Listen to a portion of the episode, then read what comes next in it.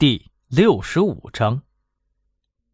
因为汪旭东的个子比较高，丁琳琳忍着脚疼穿的高跟鞋这会儿发挥作用了。她忍着剧痛抬起另一只脚，用鞋跟对准了歹徒的脸一顿猛踢。歹徒当下是鼻血横飞，忍不住疼痛松了手。丁琳琳赶紧抽身，一咕噜爬了起来。看样子对面是铁了心了，要杀自己了。如果再被抓住，那必定是凶多吉少。丁琳琳抓起了身边杂物里的高腿板凳，朝着歹徒头上拍了过去。对方刚刚挣扎着爬起来，结果脑袋又遭到了这么一击，瞬间是眼冒金星，又趴了下去。丁琳琳赶紧趁着间隙一瘸一拐地跑到了角落躲藏。歹徒很快又清醒了，他四下环顾，发现没了人影，心想糟糕。他本来是想偷偷来拿点纱布就走的，没想到同样撞见了一个来拿纱布的小护士。紧接着就是这个小姑娘出现了。现在每多耽搁一秒，他就少一分逃跑的可能啊！他看了看四周，自己挡在了出口前，那么这个小丫头应该是没从这个出口往外逃，看血迹像是朝着窗户那边去了。但是刚才那一刀他是下了死手的，这小丫头估计伤得也不轻，一时半会儿也爬不出去。那么现在既然看不到，肯定他是藏在哪儿了。这时男人又看见了墙上禁止烟火四个字，心里一横，他起身用纱布和酒精堵住了门口，然后掏出了打火机，啪嗒点着，顺手一扔，然后闪身守住了窗边。火势呼呼呼就窜了起来，把门口很快就封住了。屋子里头浓烟是越来越大，丁琳琳扯下了围巾，把受伤的腿包住，又撕扯了一块布护住口鼻，但还是被呛得眼泪横流，忍不住咳嗽。他看到歹徒一直守在窗户旁边，但是这个歹徒为了能够保证呼吸，没有关窗户，浓烟顺着窗户滚滚而出。丁琳琳知道她必须要坚持住，这么大的烟很快就会有人来查看的。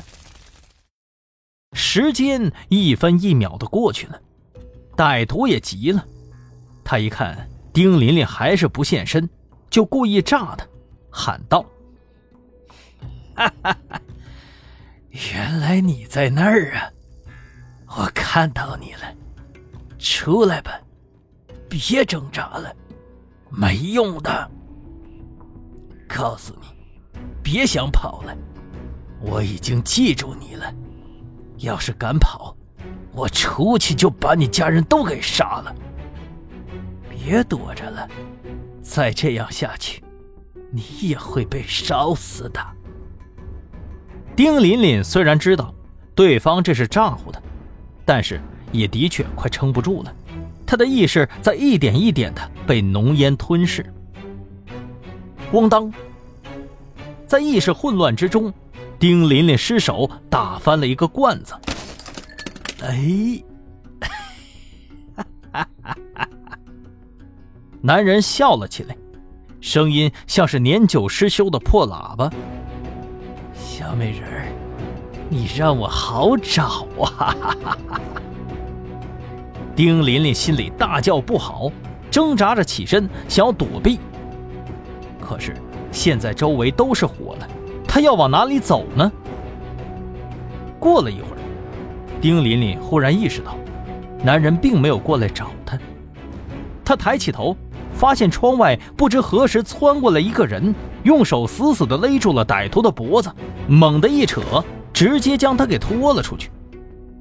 他身后的架子被烧得吱呀作响，丁琳琳用尽最后一丝力气，一瘸一拐地走向了窗边。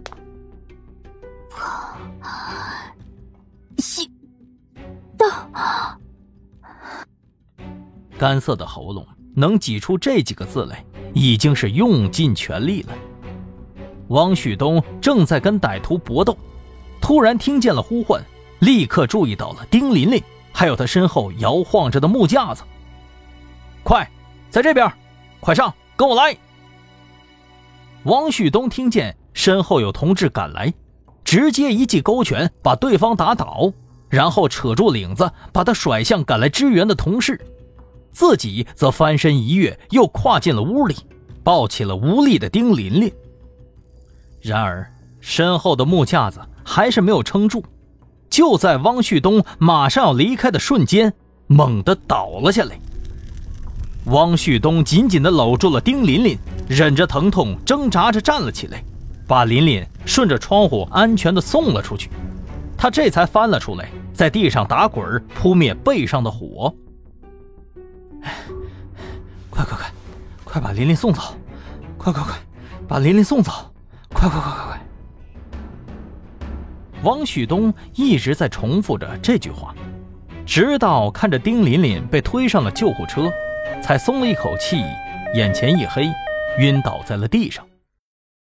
后来消防员赶来了，扑灭了大火，从现场找到了遇难护士的遗体。